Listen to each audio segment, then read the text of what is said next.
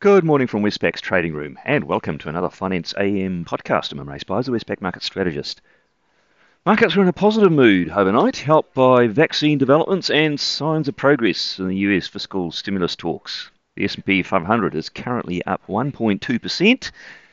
Risk-sensitive currencies, the Aussie and the Kiwi, are higher, and bond yields also are higher. In the currency markets, the US dollar index is down 0.3% on the day, with the Aussie US rising from 75.07 to 75.72, taking it very close to a two and a half year high. The Kiwi dollar rose from 70.60 to 70.98, and the Aussie Kiwi cross rose from 106.15 to 106.69, taking it to a one month high. In the interest rate markets, the US two year Treasury yield rose a basis point to 0.12%, while the 10 year yield rose 4 basis points to 0.92%. Commodities, generally a good session. Brent crude oil up 0.6%, copper up 0.6%, iron ore up 0.8%, and gold uh, up 1.4%. And we had our bi monthly GDT dairy auction, which resulted in an overall price rise of 1.3%, with whole milk powder up 0.45% and in line with earlier futures market predictions. Bit more on the uh, driving news and markets overnight. Firstly, the uh, stimulus talk. So we uh, we had a meeting uh, take place between U.S. Uh, House Speaker Pelosi and Treasury Secretary Mnuchin. Uh, they spoke at noon on Tuesday to discuss the spending bill, and after that, Pelosi invited. Um, uh, him and McConnell and Schumer and uh, McCarthy to a 4 p.m. meeting uh, at which a bipartisan groups agreed um, slim down proposal for a uh, an, an, aid package uh, will be tabled and discussed. Uh, that aid package now has been reduced from about 900 billion to about 750 billion, uh, and it excludes the two most contentious and partisan issues. So signs that um, this one might be closer to uh, uh being palatable to all sides, but let's see.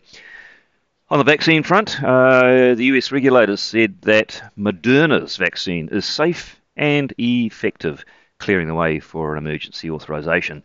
Note that last week we had the FDA approving similar vaccines from Pfizer and BioNTech.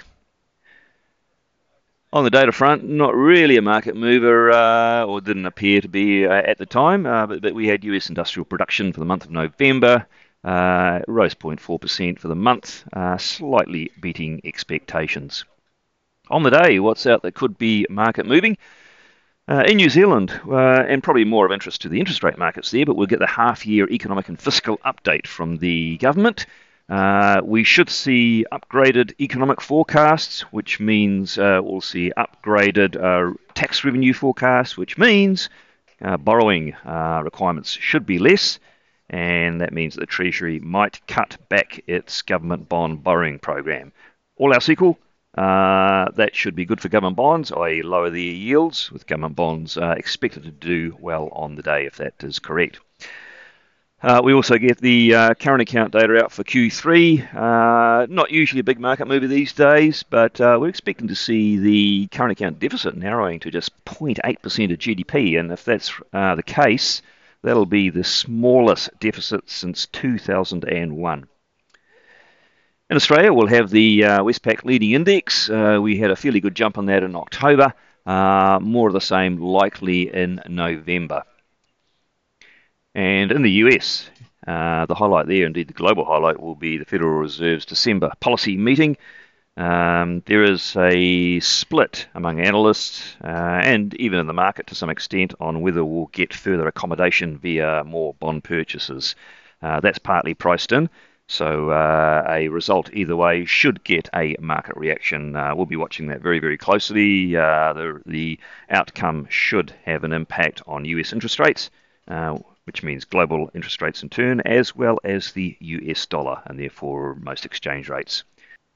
Well, that's it from me today. Thank you for listening. I'll be back again same time tomorrow morning.